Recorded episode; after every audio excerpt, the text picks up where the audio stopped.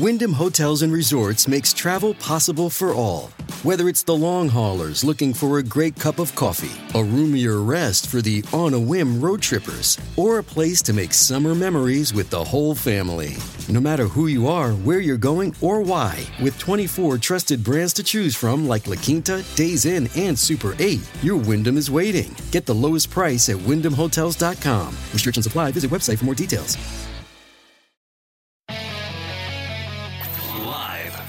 Fox News radio studios in New York City, fresh off the set of Fox and Friends, it's America's receptive voice.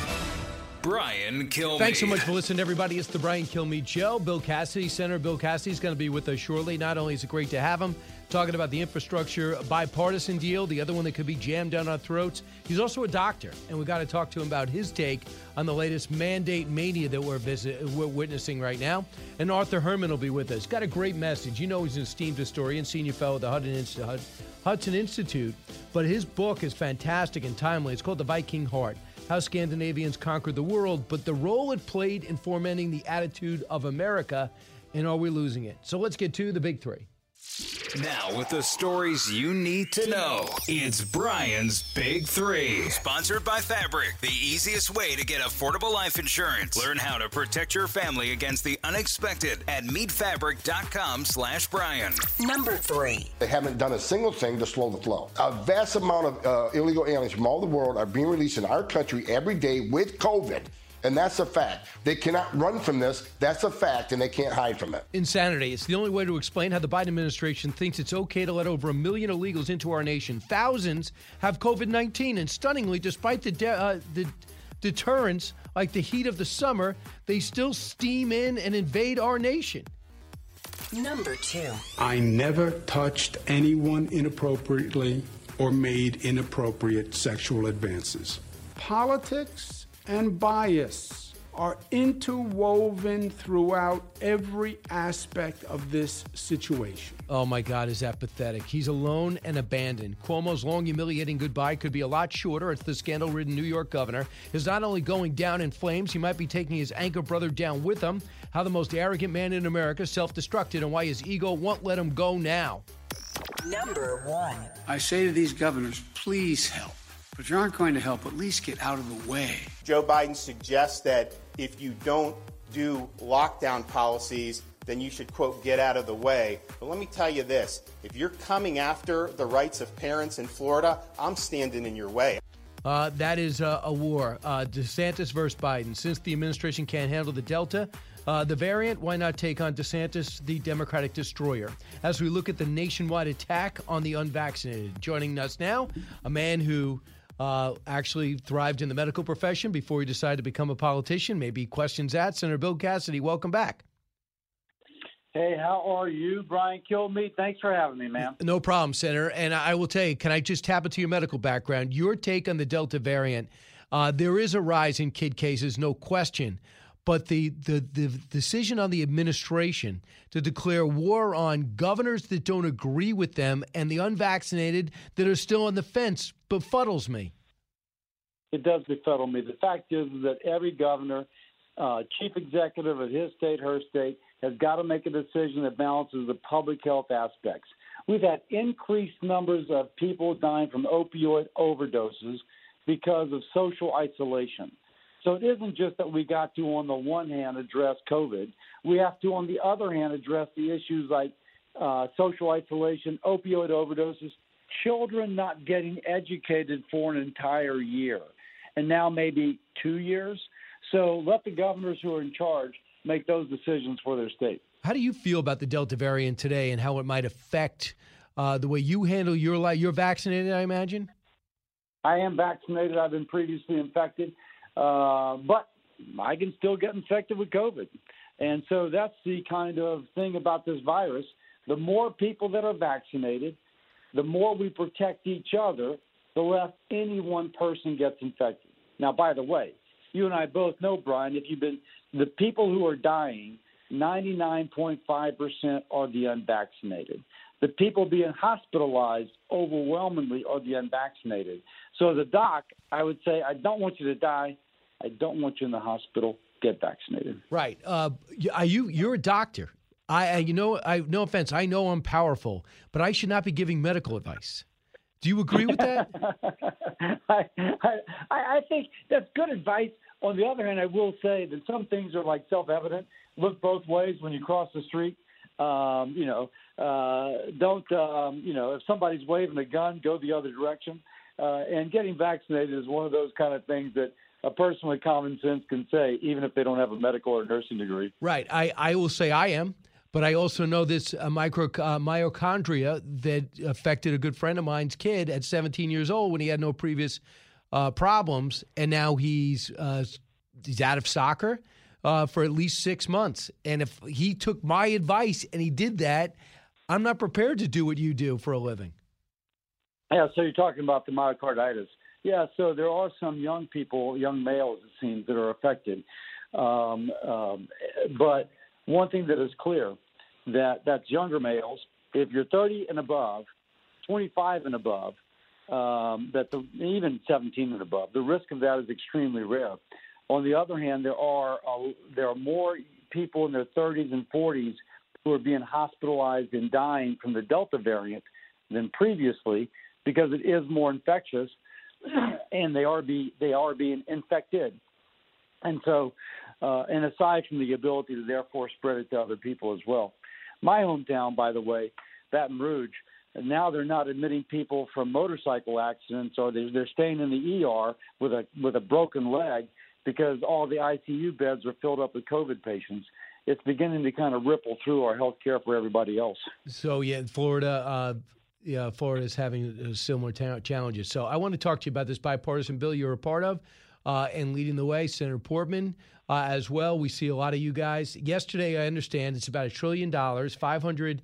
Uh, I guess you're repurposing money, about a 560 billion of new money. Yesterday, 250 proposed amendments on this legislature.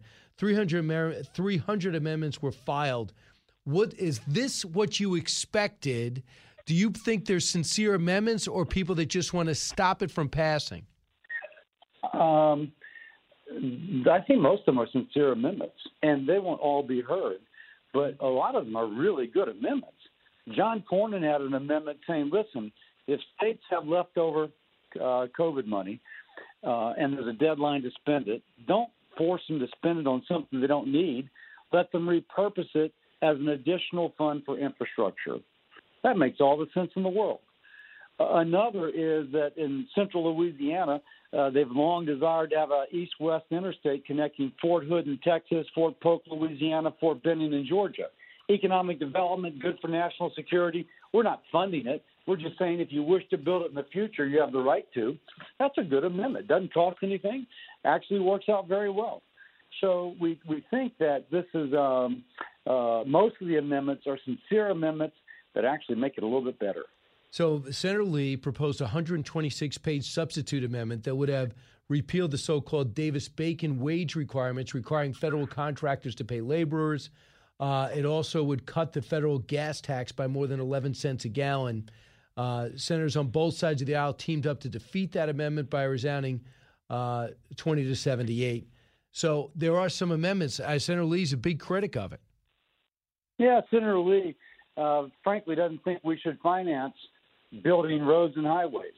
Everybody wants to be against the debt and deficit. Everybody wants people who use something to help kind of pay for it. Uh, by the way, we're not putting new gas taxes out there. This is just the one we already have. But Senator Lee either doesn't want to build roads and highways and bridges, or he wants to increase the debt and deficit to do that. I like Mike, but we had to make a decision. Either we're going to replace broken down bridges, uh, build new ones, have rural broadband, or we're just going to and if you know pay for it, or else we don't have it, or else we borrow money from China to pay for it. Um, and I just disagree with them. I think we should be fiscally responsible. Uh, Senator Cassidy, our guest. Here's Mike Lee last night. It doesn't, Laura. That's the thing. This this bill is a massive inflation bomb being dropped on an already carpet bombed economy. It can't take any more government. We've been pumping the government so full of money and that into the economy that it's causing the dollar to lose its value. This bill is sort of a reverse Robin Hood. It's stealing from the poor to give to the rich. There are a small handful of very well connected, wealthy interests who will get richer off of this bill. But everybody else will get poorer as we inflate the dollar. That's not fair to hardworking Americans. It's bad for Utahns. It's bad for all Americans everywhere. So I, so he feels as though we're spending so much, and this would just add to that. I guess the timing's wrong. Just about everything he said is wrong. Uh, Mike's a lawyer, and lawyers are often very confident in what they say, but he's speaking of things he does not know about. Uh, and I like him, but let's just be honest about it. If you speak to the economists, conservative economists, they say because this is infrastructure spending and the payback from a new bridge will be 30 to 40 to 50 to 60 years. And because most of the spending will occur two to three to four years from now, because that's how long it takes to permit things, then um, then the, the, it will not have the inflationary effect. That's economist, not an attorney. Uh, period. End of story. And the second thing, as regards the people getting rich, you know, the people are going to get rich. There's going to be so many jobs created. Think of the construction worker who right now is not doing as well. He's going to have a better job. And if somebody is a construction company owner, she's going to make more money. By golly, I thought that was the American way. You work hard, you take a risk, you put together a business plan, and you make a little extra money. But it's not like anybody else is going to get richer. It's just the people who actually own the companies, do the work, and create the jobs. So there's a lot in there that is kind of designed to scare. But if you move beyond the rhetoric, there's nothing there. What is there is lots of jobs for working Americans. By the way, I speak to Fox um, Fox News fans. They love it because they're stuck in traffic going to their job at a refinery, uh, hour and a half every day to and from work and this will cut their commute time. They love it. Senator, the other thing that must bother you and Portman and Lindsey Graham and uh, Mitt Romney is that everything you're negotiating out, they're going to turn around and put into a reconciliation, reconciliation package the next day or the day. And you're going to say, wait a second, I've been working for what, three months on this? And now you're going to turn around and just jam this down America, not even your throat, Senator, but America's throat. Does that bother you in the so-called reconciliation bill that looms? So, so, so, Brian, there's a clear distinction between the 3.5 trillion tax and spend extravaganza, right? The bill that Bernie Sanders is writing, that you would never sign on to. Every Republican, and this one most certainly is going to vote against. There is a clear difference between the two, um, and they are not linked. And the reason that Pelosi keeps saying she's going to try and link them is because she doesn't think she has the votes for the 3.5 trillion, and she knows that this bill is popular. So, in fact, I think the better logic is that if we pass infrastructure, that, that it makes it less likely they, they pass the 3.5 trillion extravaganza. So um, uh, I think this is good for the American economy, the American worker, creating jobs, but I also think it makes it less likely they pass their extravaganza. Well, I will say this: eh, the one th- the point on your side is President Trump wanted a bigger deal than this. I mean, there's a lot of environmental things here that get me nervous that it's agenda driven instead of America driven. Um, but you can't get everything you want in a truly compromised bill. Yes, he wanted President Trump wanted a 1.5 trillion. We give 550 billion new dollars. He wanted 1.5 trillion and he had only five percent of his paid for, and we have um, uh, we have um, we have it paid for. They may argue with them, but people of good faith would look at it and say, "Yeah, that's a reasonable pay for," uh, whereas his only had five percent paid for. So I feel like we are. Um, uh, you know, we're we're so in line with where President Trump was in terms of building out infrastructure and creating those jobs. So, so lastly, remember the shovel ready projects that we thought were ready in 2008 when the economy crashed. They wanted to put money in the system, almost a make work program, and they could not get it out of of uh, of the blocks because there's so much regulations involved. What have you built into this to let these cities and states build the bridges and roads quickly or efficiently?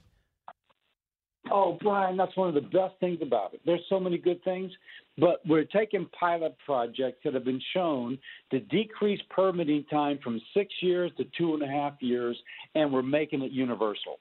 And so, so, so on average, six years now, two and a half years because of the reforms in this bill. and and more money going to create jobs, to lay concrete, to turn over dirt, and less money going to bureaucrats and attorneys. Maybe that's why Mike Lee's upset. I shouldn't say that because um, uh, more money's going to the worker, and that's a good thing. But getting rid of regulations? Um, getting rid of regulations, but also making the agencies work together. Because right now the agencies can, you know, okay, I finished with it, I'll send it over to you. Uh, it's going to sit at the bottom of the stack and work its way up. Uh, oh, then I'll send it back. No, now they all have to get together and in a coordinated fashion sign off. If I've got an objection, mm-hmm. the other guy looks at it and says, no, this is okay.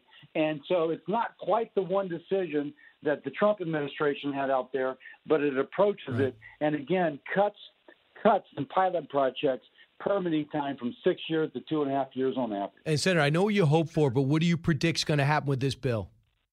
Uh, we'll pass it in the Senate uh, probably this weekend. Uh, Pelosi is going to try and use it to leverage her guys on the House to vote for the 3.5 trillion. But you know, as one of them told me, um, infrastructure is dessert. That 3.5 trillion is the spinach. So if you give me my dessert, why am I going to eat the spinach? Uh, it's not what the American people want. It's not what I want. I want infrastructure. Give me infrastructure. And so, so this is the dessert. And I think it'll eventually pass the House and be signed into law by the president. Senator Bill Cassidy, we know that we should be eating the spinach, though, but not in this case. Senator Bill Cassidy, thanks so much. Thank you. Thank you, Brian. All right. Uh, 1 408 7669. Back with your calls in just a moment. You listen to the Brian Kilmeade Show. Newsmakers and newsbreakers. Hear it first. Only on the Brian Kilmeade Show. Fox News Radio on demand on the Fox News app. Download the app and just click listen. When you swipe left, you can listen to your favorite Fox News talk shows live. Swipe right for the latest Fox News Radio newscasts on demand. Fox News Radio on the Fox News app. Download it today. As many of you know from your own life experiences, a life in so called blue collar work is something to be proud of. It is very rewarding to work that has impact on your friends, your neighbors, and your family's lives. Great successes can be had in the blue collar career. There's no degree requirement for achieving comfort, peace, and freedom. While schools cut shop classes and funnel students into colleges, there are plenty of options for hard workers who are ready to take advantage of open positions. Many young people today assume that college is the only way to achieve success in life. That is not true. Let me introduce you to Ken Rusk. Ken spent his younger years digging ditches and working in construction. He never went to college. Instead, he made goals, planned, and worked hard for 30 years. Now, Ken is a successful entrepreneur with multiple businesses and revenue streams. In his national best selling book, Blue Collar Cash, Ken shares his insights from over 30 years of working in blue collar trades as an entrepreneur, mentor, and life coach. Now he's created a guide made specifically for you and your unique situation. This guide will give you or someone you love the tools you need to start designing the life of their dreams. You can achieve your dreams regardless of your educational background or your past. Go to kenrusk.com slash path to learn more. That's kenrusk.com slash path. Information you want, truth you demand. This is the Brian Kilmeade Show. My colleagues in the assembly want to push for immediate impeachment if the governor does not step down, and I believe it will take it will take shape in the next few days. He broke the law. The top prosecutor in the state of New York had claimed that he broke federal and state laws we have, as a legislative body, an ethical and legal duty to remove him from his position of power. I can confidently say there are no. Out of the gates and ready to go. Hey, it's Hutton Withrow. Hot Mic is here on the Outkick Network. We've got your afternoon covered with the latest sports discussion, and it's available wherever you find your audio. Daily analysis and news. He is hot. I am Mike. Actually, my name is Chad. His name is Jonathan, but you get the picture. We're going to bring it every single day. Whatever you want to call us, we'll respond to. We just want you to respond to what we're dishing out every day. And while you're here, we hope you subscribe to the podcast, like, subscribe, and share. Old Democrats at the local, state, or federal level who, who are supporting or will stand with this governor. Can you imagine this? The most popular governor uh, among Democrats a year ago is the most unpopular and scandal ridden in my lifetime in my lifetime. Usually, people have one scandal. Oh, the they do this wrong, they do that wrong. How do they shake it? But this guy's got multiple scandals, and he's too arrogant. And uh, not self aware to realize it. And that is a Democrat speaking up. That is Congressman, Assemblyman Ron Kim. We know about him. He tried to intimidate Ron Kim to stop coming out against him because a relative died in a nursing home. And then he came, made that public along with the tapes. And that helped Janice Dean and everybody else enlighten others that uh, it's not a Democrat or Republican thing. And now we find out that all 11 women are credible. They fire a 175 page report verifying their stories. This guy is a, a serial abuser, and he still stays in the job. Now you got four separate counties is uh, looking for legal action against him, but yet he still stays in power. Sooner or later, hopefully by the end of the month, he is gone. But the damage he can do in the interim by putting us under lock and key with lockdowns again, we've seen him do it before. That's in New York. Brian Kilmeade. Fox Nation presents podcasts Women of the Bible Speak. I'm Shannon Bream, host of Fox News at Night and author of the new book, Women of the Bible Speak The Wisdom of 16 Women and Their Lessons for Today. Subscribe now on Apple Podcasts, Spotify, FoxNewsPodcast.com, or wherever you download your podcasts.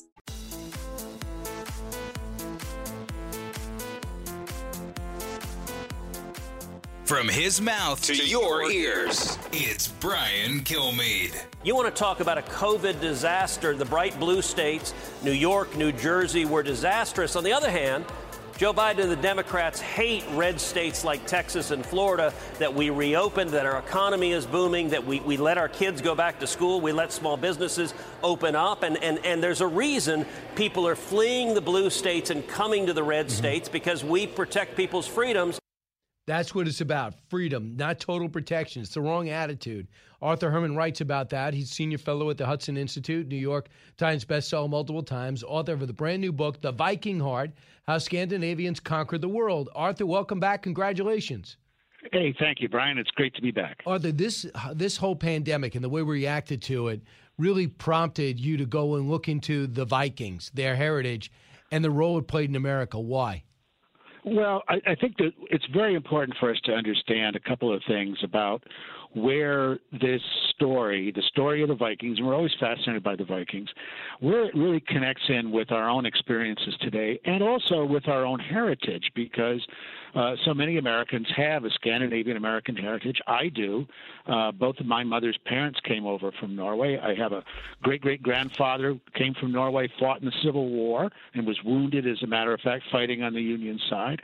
Uh, that they had this enormous contribution uh, to make to the shaping of America, but also that the that, that the Viking experience we can draw certain lessons which are very powerful, I think, today in dealing with the world that we're in right now. And that's really what I wanted this book to be: is to be a kind of historical survival guide in the age of COVID, in the age of critical race theory, uh, in the age of high tech, and all the other kinds of confusions and disruptions we deal with. We need to have a strong cultural skill set to deal with, and that's what the Vikings and I believe I believe their their Scandinavian descendants who came to America really can provide for us. Who first off, who are the Vikings? And we know they're from Scandinavia. What what are they? What's their role in America?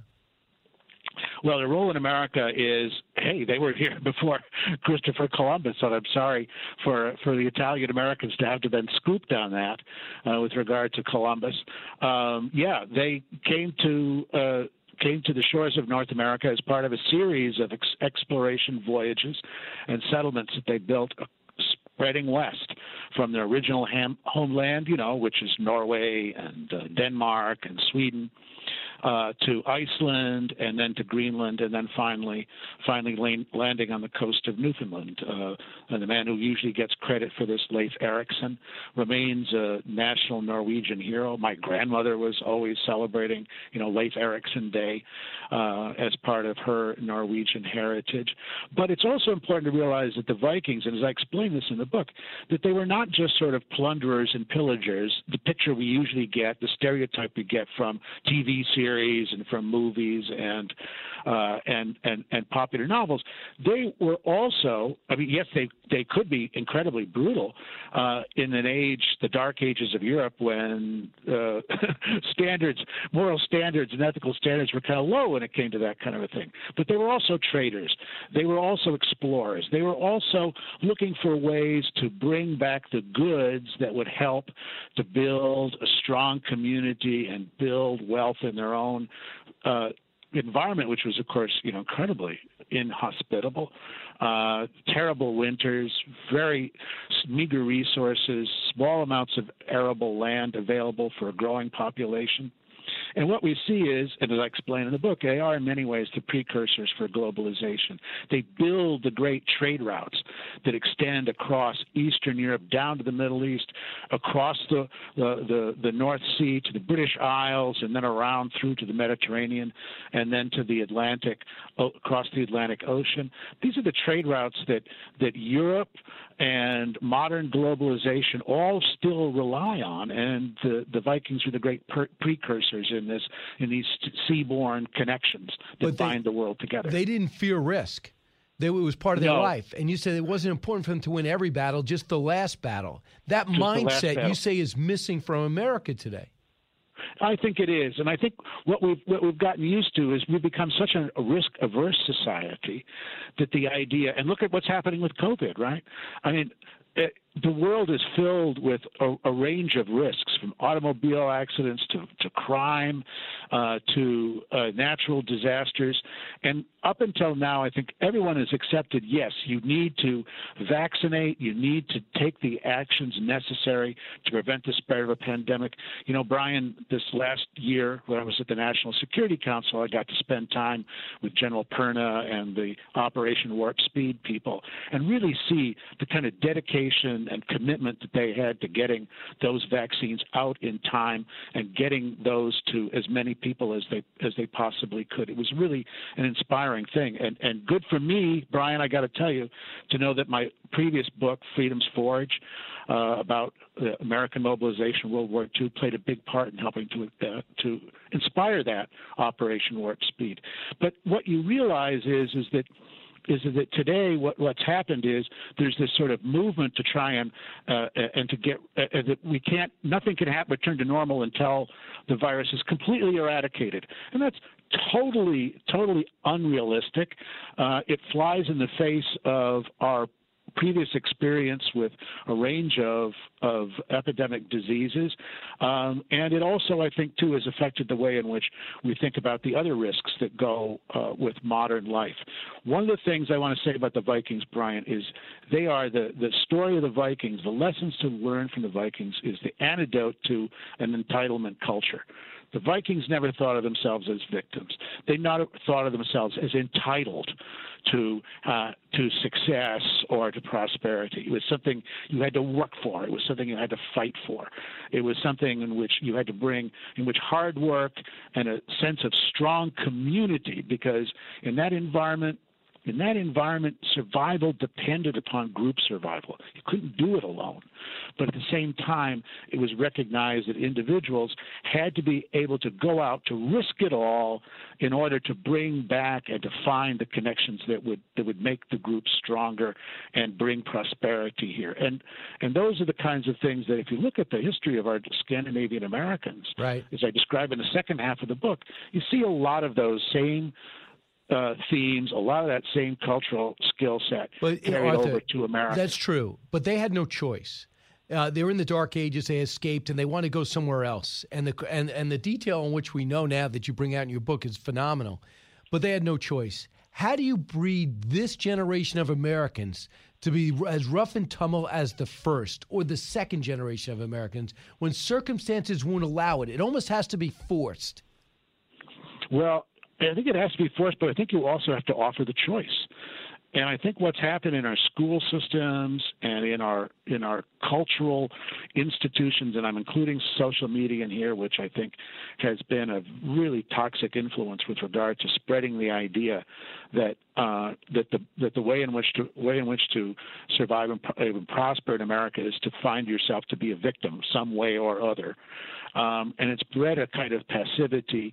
It's bred a sense of entitlement here, and it has to be something that pushes back not just in the schools, but from family and from community. And you know what? We're seeing that, Brian with the pushback against critical race theory.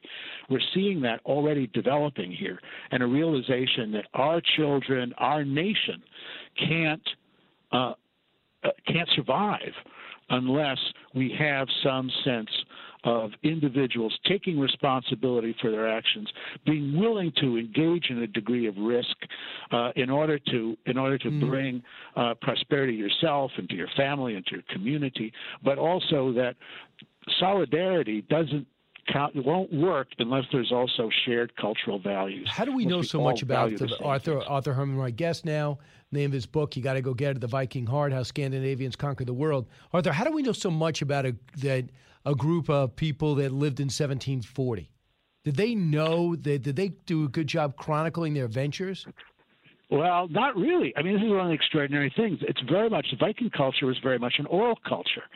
And so you don't have, you know, extensive written, written records. What you do have are the Norse sagas. And I got to tell you, I would tell your readers uh, after reading my book that the next thing to do is to check out the Icelandic sagas, which were written about 200 years after the the height of the Viking Age, but really radiate that experience of what it was like for ordinary people living at that time, the choices that they made, uh, the, again, the cultural skill set that I've talked about. They're really quite interesting reads and, and quite uh, and, and, quite engaging as medieval literature goes. It's probably the top of the of the of the readable list that you've got. But as I also point out in the Viking Heart, we now have other ways to understand the Viking experience in the world of the Vikings. One is archaeology.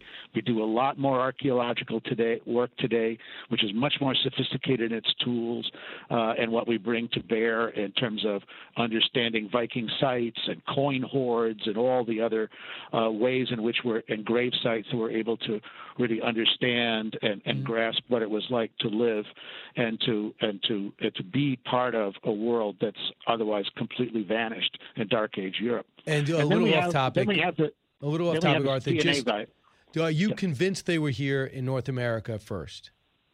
Uh, there's there's no doubt, and now the archaeological evidence since the 1960s confirms that. Number two, um, number two, uh, how did they g- get along with the American Indian? It's not really clear um, because the uh, what we get from the uh, the written accounts in the saga of Eric the Red and the saga of the, uh, the Vinland sagas doesn't really talk very much about the Native Americans. Probably relations went uh, uh, back and forth between hot and cold. There was probably trade and exchange, uh, but followed by hostile confrontations. Uh, it's not unusual in that age and date, and it's not unusual for the Vikings to go from fighting to trading, you know, in a in a matter of days or hours. We do know that the settlement probably was not a permanent one. The what what it's the, what the archaeological remains in Newfoundland exposes is, in a, in a sense, a, a wintering station where uh, travelers from Greenland would go, probably harvesting timber to bring back to Greenland, which had a shortage of, of forest land for timber for ships, buildings, and, and house buildings, uh, and then would stay over through the winter until they could get back uh, during the spring. Um, but there is still an archaeological mystery and that is is that Vinland itself, the one that's described in the sagas, and that seems to have been a permanent a permanent settlement uh, from all the written evidence about the about the, the Viking presence in North America. That site is still eludes us. Um, there have been there have been uh, phony attempts to identify it in Rhode Island or Massachusetts, but that's the one great I would say archaeological discovery that still awaits everybody is what happened. Where was Vinland, and what happened to the community? We Why did know. we not know more about North America from the Vikings' voyages And why was everything so new when Columbus set out and he obviously didn't know where he was? Why was this kept quiet?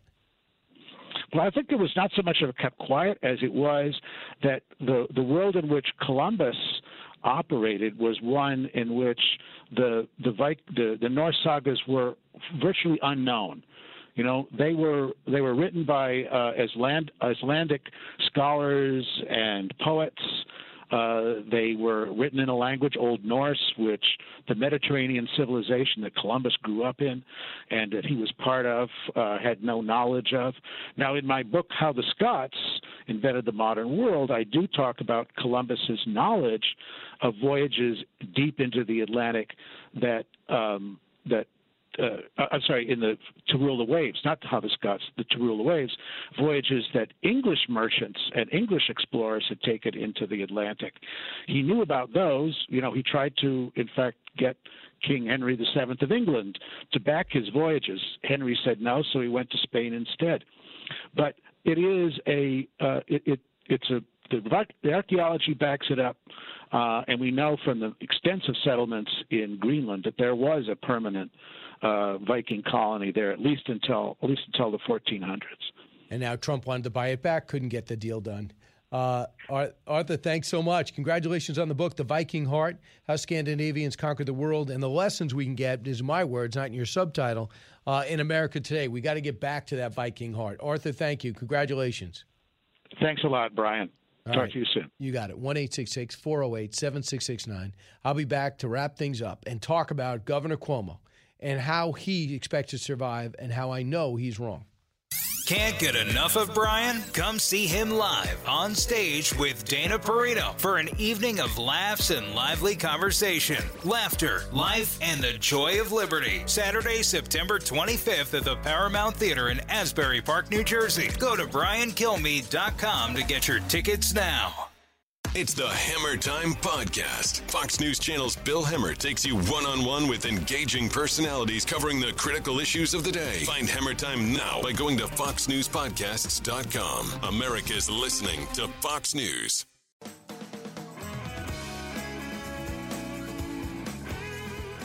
A talk show that's real. This is The Brian Kilmeade Show. I've sought out constitutional scholars to determine what is the best possibility that would come from executive action or the CDC's judgment. What could they do that was most likely to pass muster constitutionally? The bulk of the constitutional scholarship says that it's not likely to pass constitutional muster. Number one. But there are several key scholars who think that it may and it's worth the effort. Is this unbelievable? So he is having an eviction moratorium extension, even though they said after July 31st, the Supreme Court, in written remarks by Judge Justice Kavanaugh, that listen, there's no reason to keep doing this. Why? Because landlords got to get paid. Landlords got to answer to their banks. Landlords aren't rich. Uh, the eviction notices have extended way too long. And as much as your heart goes out to anyone who can't pay their bills, we just can't do that as a country. Just say no more rent, no more mortgages. We're not going to pay student loans. We're not going to do anything. We're going to pay you too much not to work so you never go to work. We're going to give you the supplemental on top of unemployment.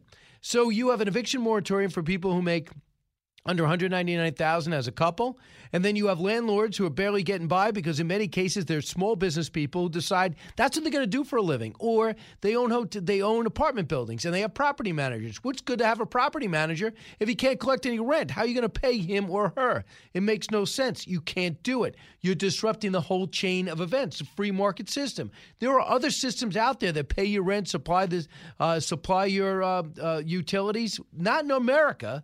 There are there are projects, absolutely. There are low income housing, understood. But if you do that for a country, you can't possibly exist.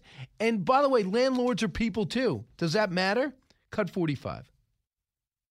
To date, uh, uh, the CDC director and her team have been unable to find legal authority, even for a more targeted eviction moratorium that would focus just on counties with higher rates of, of, of COVID spread. This is a president who really understands the heartbreak of eviction. He is the, the reason why he is pressing and pressing, even when legal authority looks slim, is because he wants to make sure we have explored every potential authority. Legislate it. Don't executive order it. That's it. And take a lead on it if you feel that strongly on it. Call some Republicans and try to sell them on it. But again, just trying to just trying to muscle your way through and ignore the courts. Don't worry, we'll just make the courts bigger until they're all Democrats. He's terrible, absolutely awful. Getting a total pass. Approval ratings dropping. Look out, Democrats. Get this and all your favorite Fox News podcasts ad free on Apple Podcasts with Fox News Podcasts Plus. Just go to foxnewspodcasts.com for all the details. Live from the Fox News radio studios in New York City, fresh off the set of Fox and Friends, it's America's receptive voice, Brian Kilmeade. Thanks so much for listening, everybody. It's the Brian Kilmeade Show coming to you from New York, heard around the country, heard around the world. Uh, we have a lot of exciting news to announce, including uh, joining us now from Peoria, Illinois. We're lucky to have in the uh, family WP uh, PBG. Um, sorry about that. W yeah WPBG in Peoria, Illinois. Their station slogan is Freedom 95.5 Conservative Talk Radio. Are now carrying the show. We appreciate that. And over in Pendleton, Oregon, we now are lucky to have an affiliate KUMA uh, 1290. Their slogan News Radio 95.6 96.5 1290. KUMA. Um, so we're very privileged to be in those great communities. Two new stations, uh, come one, come all. So let's get to uh, the big three. Now, with the stories you need to know, it's Brian's Big Three. Number three. They haven't done a single thing to slow the flow. A vast amount of uh, illegal aliens from all the world are being released in our country every day with COVID. And that's a fact. They cannot run from this. That's a fact, and they can't hide from it. Uh, man, Tom Homan's beside himself, former ICE director. Insanity. It's the only way to explain how the Biden administration thinks it's okay to let over a million illegals into our nation. Thousands have COVID 19. And stunningly, despite the deterrence like heat of the summer, they still stream in and invade our nation. And he does little to nothing except look the other way. Number two. I never touched anyone inappropriately or made inappropriate sexual advances. Politics and bias are interwoven throughout every aspect of this situation. Oh, so pathetic. Alone and abandoned. Governor Cuomo's long, humiliating goodbye could be a lot shorter as the scandal ridden governor is not only going down in flames, he might be taking his anchor brother down with him. How the most arrogant man in America self destructed and why his ego won't let him go. Number one. I say to these governors, please help. But you aren't going to help, at least get out of the way. Joe Biden suggests that if you don't do lockdown policies, then you should, quote, get out of the way. But let me tell you this if you're coming after the rights of parents in Florida, I'm standing in your way. Uh, that has always been Ron DeSantis' way. DeSantis versus Biden. Since the administration can't handle the Delta, the variant, why not take on DeSantis, the Democratic destroyer, as we look at the nationwide attack on the unvaccinated? With me right now is Senator Ron Johnson. Senator, welcome back. Morning, Brian. I hope you're doing well. I'm doing well. Uh, I know it was great talking to you uh, last week on television. Uh, last Friday, I was able to fill in for Laura. I got to ask you about this. It seems like this administration has to have an enemy. Now it's unvaccinated, and now it's Texas and Florida. They want to take on these governors and say, "How dare you?" As if their it was their the Delta variant was their idea.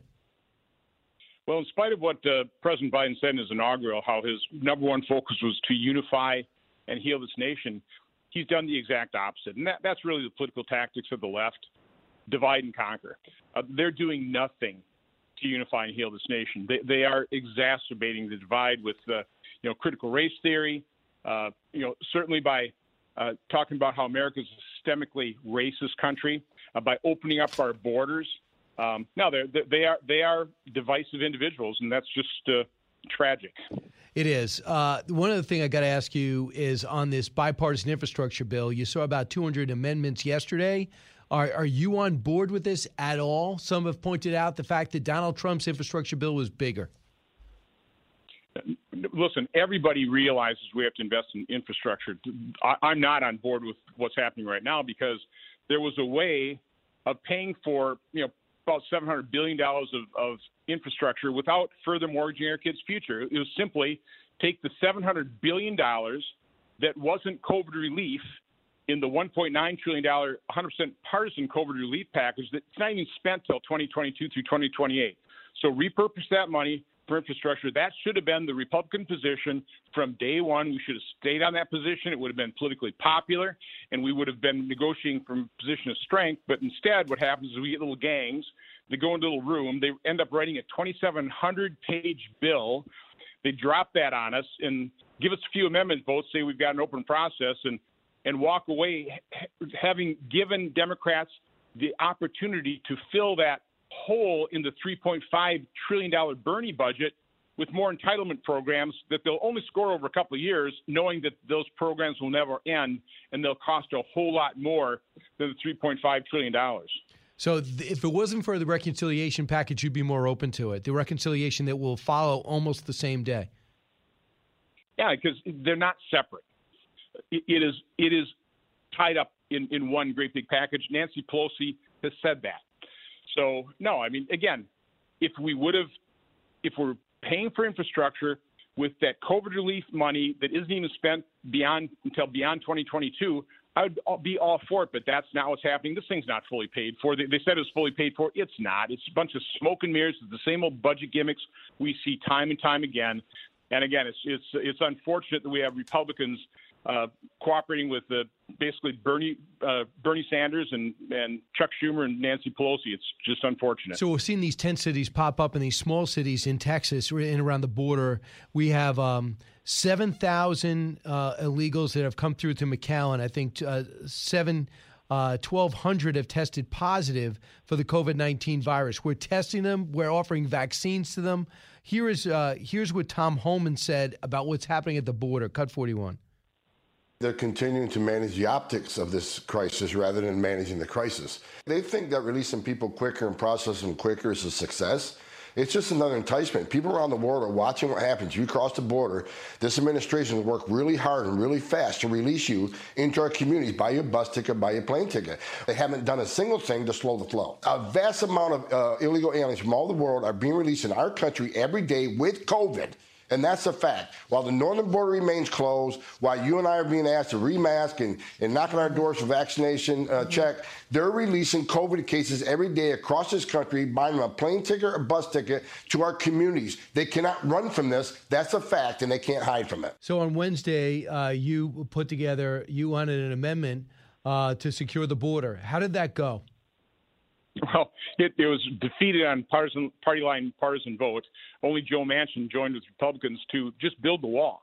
We've already bought and paid for it. It's costing us uh, about two billion dollars just to shut down construction on it. It's costing us three million dollars a day just kind of to guard the construction supplies. Uh, we have about 285 miles that was not completed, um, and Democrats refuse to secure our nation. They, they refuse to build a wall, even though people like President Biden, Chuck Schumer, uh, Tom Carper. A lot of these Democrats voted for the 2006 Secure Fence Act that was supposed to build 700 miles of effective fencing. It just didn't work. So, but now, now they've turned securing our border, building walls and fences into a partisan issue, although they completely show that they believe fences work by the double layer fencing they had around the Capitol for months. Mm-hmm. That was all about the, the uh, politics of painting with a broad brush that uh, Trump supporters were somehow domestic terrorists that the Capitol needed to be protected against. So uh, you are somebody who made uh, made your way in this country using the free market, and you became very successful in business. You decided to do something in politics very few people do. It's almost you look at it as a service, not to get famous, not to get rich, but to give back. Use your knowledge.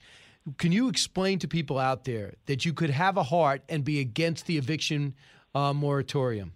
Uh, right now, people aren't paying their rent for over a year. What do you do if you're a landlord? If you're Joe Biden, you do this. You do something unconstitutional. Cut 44. I've sought out constitutional scholars to determine what is the best possibility that would come from executive action or the CDC's judgment. What could they do that was most likely to pass muster constitutionally? The bulk of the constitutional scholarship says that it's not likely to pass constitutional muster. So it's an eviction moratorium that's unconstitutional. Brett Kavanaugh said you can't extend it without legislation, and they're doing it. What do you do if you're a landlord when you can't collect rent from people who now, in some cases, are subletting this, buying new cars and boats, subletting it to other people while while landlords don't get paid? Yeah, Brian, this this is jaw dropping. It's just so brazen. Just just like the Obama administration, the Biden administration is a lawless administration. They're, they're not. He's not faithfully executing the laws. He's got an open border. He's ignoring uh, the Supreme Court ruling. He's ignoring the Constitution. And yes, you're right. There's there's the other side of the equation when it comes to rent. It's called the, the, the person who owns the property that has to keep it up, that has all the expenses of maintaining it. You know, they deserve rent payments. And of course, we have such levels of low unemployment in so many areas that, that have opened up, that have remained opened up. Uh, m- money is sloshing around this economy. Per capita pers- personal income rose by 5.5%, or disposable income rose by 5.5% during the recession, dur- during COVID recession.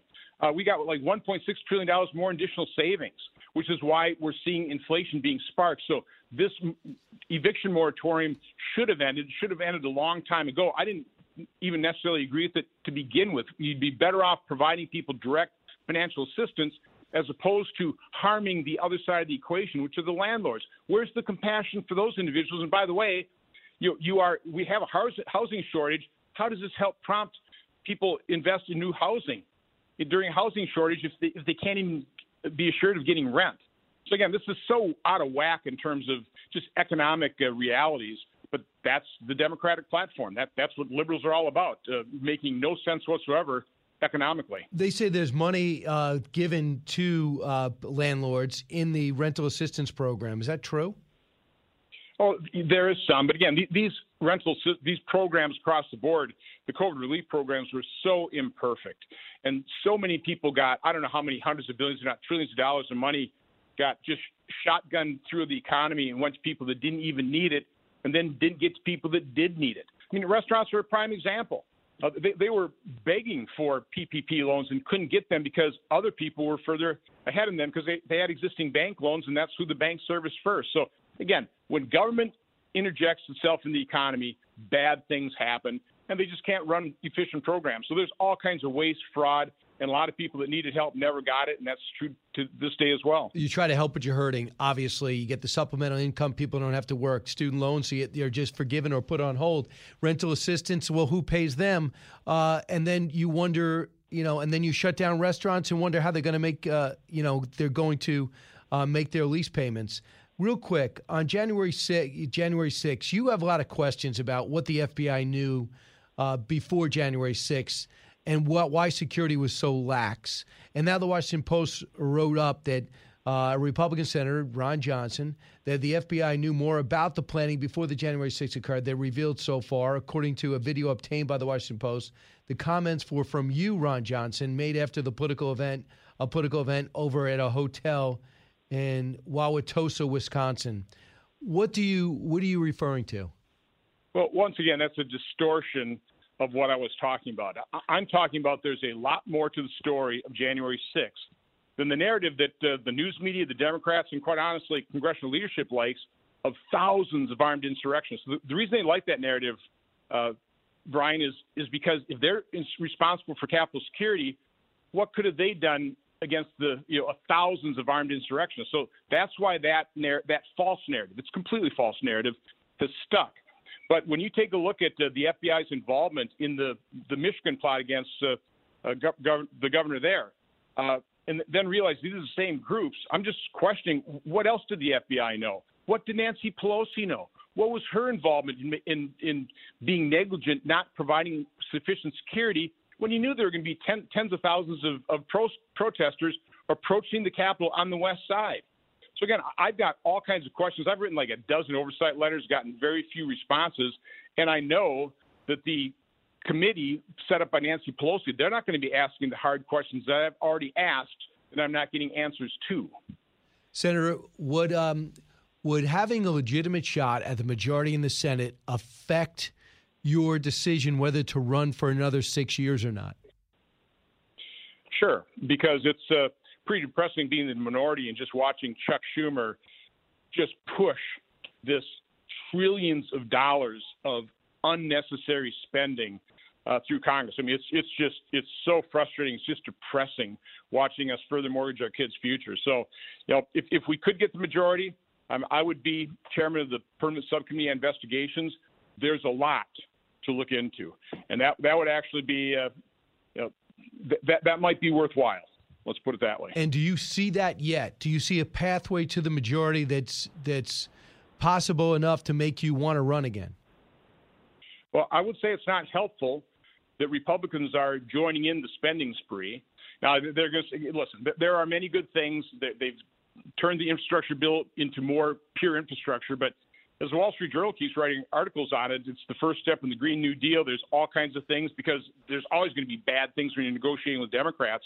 Again, our position should have been spent, you know, repurpose the $700 billion, not further mortgage our kids' future. So that, that is not helpful. It's not helpful when Republican voters look at Republicans and say, what's the difference between the two parties? I, I, let me say it. There's a huge difference. They are so much worse. And the have- Democrats, and, and way when do you, worse. When do you think you'll run for reelection? Decide whether you're going to do it.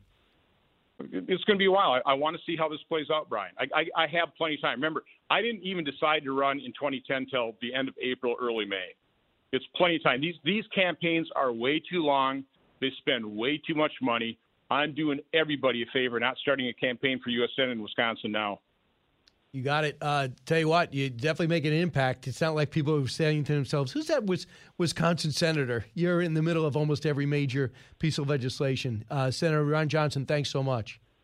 Have a great day. Stay healthy. You got it. Uh, meanwhile, bottom of the hour, Frank Siller. Next to you, 1 408 7669. This is the Brian Kilmeade Show. Diving deep into today's top stories, it's Brian Kilmeade.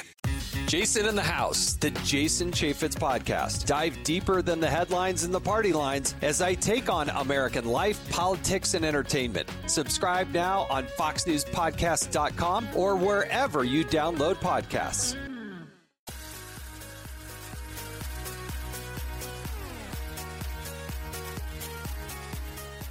A radio show like no other. It's Brian Kilmeade. I knew right after the first incident, the first kiss, him calling me beautiful, that there was something not right. I immediately did feel um, embarrassed. So after talking with my family later that evening, is when I shared my um, my feelings, and they also shared their feelings, and they felt very uncomfortable and also embarrassed. Yeah, so that is one of the accusers on the story yesterday, and one of the Governor Cuomo accusers. And there's 11, and there's probably more. And they've all had their stories confirmed multiple ways. And the investigation done by somebody that Governor Cuomo mentored in Letitia James, who probably is going to run for governor because of this, looking stone faced and looking straight ahead. You saw the press conference, you saw his retort, and it's made people dig in even more. Even though his brother's getting a total pass, he shouldn't. Evidently, he's still consulting with his brother while hosting a show, and now he's not even covering the number one story in America because he can't, because he's compromised. It's unbelievable. You or I would have been fired years ago. And by the way, a Marist poll showed 63% of New Yorkers want him to resign. My question is who are the 27 other percent? What else do you need? 86 assembly members said they'll vote to impeach. It could be coming up as early as two weeks, but that's a lot of time for Governor Cuomo to manipulate. He's got nowhere to go. That's his problem. He's not going to a multi million dollar job waiting in the wings. He was hoping to become president or vice president, and now he's not even going to become governor. Hope he's gone now. From the Fox News Podcasts Network. I'm Ben Domenech, publisher of The Federalist, and I'm inviting you to join a new conversation with the smartest thinkers out there about the country and where we're going. Subscribe to the Ben Domenech Podcast. Subscribe and listen now by going to foxnewspodcasts.com. The more you listen, the more you'll know. It's Brian Kilmeade. Welcome back. We're going to be checking in with him. It's our privilege to do so. He's doing a great thing, as he does every day, but now he's taking major physical action 42 days. Uh, it starts on August 1st. uh, his Never Forget walk. Walk. It started, I guess, over the weekend. Frank will walk 500 miles from the Pentagon to Shanksville, Pennsylvania, to the World Trade Center, where he will arrive the morning on Saturday 9 on 9/11. Frank Siller is the man we're talking about, chairman and CEO of Tunnel to Towers Foundation. Frank's been training for this for a while. The walk has started. Frank, where are you? How are you doing? I'm doing great. I'm on Highway 7 by Purcellville, Virginia. I was in uh, Leesburg uh, yesterday, and I'm heading to uh, Winchester, uh, Virginia for Saturday, where they're going to have a nice gathering and a barbecue in uh, Winchester uh, on Saturday. People have been great. They're very enthusiastic. People are going by in their cars and they're saying, Thank you for not forgetting. They're yelling out, Never forget, never forget, because they know they're paying attention. This is the Never Forget Walk. So at the end of last night, day four, the Never Forget Walk, you had walked 56.2 miles towards 537. How many of you walked today? It's so early still. It's so early, but I have 10.2 in uh, already this morning. Uh, it's going to be a little warmer today, so I'm trying to beat the heat. And um, and then I uh, I have another four miles. Uh, I'm going to do it, um, or as I am walking right now to finish another So- four miles or so. So I'll do I- 14.4, maybe 14.5 today. I knew you had a superstar soccer player training you because you really do have to train for this. And how are you feeling? I feel great. I really do. I've done everything Shins? to prepare. Excuse me. How about your shins? No, my shins are fine. I've been walking for over 15 months. I've been doing this and preparing the best I can for a 68 year old man. And uh, I, uh, I really, uh, I'm inspired by uh, all these great heroes that gave their lives uh, 20 years ago. And I certainly can't complain. These guys ran into a, a building on fire and uh, and were saving people and gave their lives. All I'm doing is walking with nice pair of sneakers with a, a trainer that got me in good shape and, and other great Americans that care about America uh, that are joining me uh, on this walk. Look, Brian, part of my hope is to that we get a million people to join us on a mission to take care of our most catastrophic Legion service members, to take care of Gold Star families and fallen first responder families that leave young children uh, behind. We could do that if they go to t2t.org, donate as little as $11 a month. You know, I say it over and over and over again because that is the way that we could take care of all these families, not just this year, where we're going to deliver 200 mortgage free homes, but every year. Who's out on the road with you? Uh, well, right now um, we uh, we have three uh, motorcycle cops because I was just on a very dangerous road, and they were great to uh, to block it off. My trainer, uh, you know, uh, Shannon uh, Horgan, uh, who uh, most certainly has done a fantastic job. I have uh, about four or five other tunnel to tower. Uh, people who uh, prepared me for this walk and got the the roads all, all, all mapped up. But I did have different individuals that uh, have been walking with me along the way. So it's the first day we had over 500, and then it, you know it's whittled down to uh, to a handful, uh, and I like that. Uh, but then I also like that I'm going in on Saturday to Winchester. Uh, uh, Virginia, where we're going to have a very large group walking uh, with me for several miles. Well, that's going to be great. And then when you go to D.C. and you go to Shanksville, D.C., and then you're going to end up in New York, will there be events at those places? Absolutely. So we have. Uh, uh, I'll be in Shanksville. So I started the Pentagon uh, on on the first, August first, um, and then I head to Shanksville. Uh, we're going to uh, have uh, some 9/11 families uh, that lost their loved ones at, uh, at in, in the fields of Shanksville.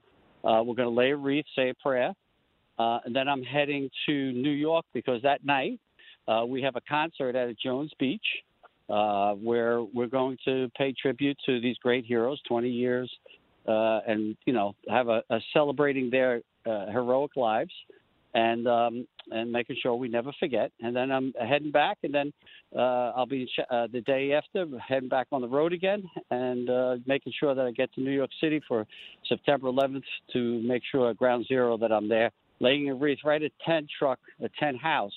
Uh, which is adjacent to uh, to Ground Zero. So I'll be meeting all my uh, firefighter buddies, uh, many, many, many of them on the morning of September 11th. After I walked through the tunnel, like my brother ran through the 20, uh, tunnel 20 years ago, but he did it with 60 pounds of gear on his back, and uh, obviously he was on a mission of saving people, and he did that.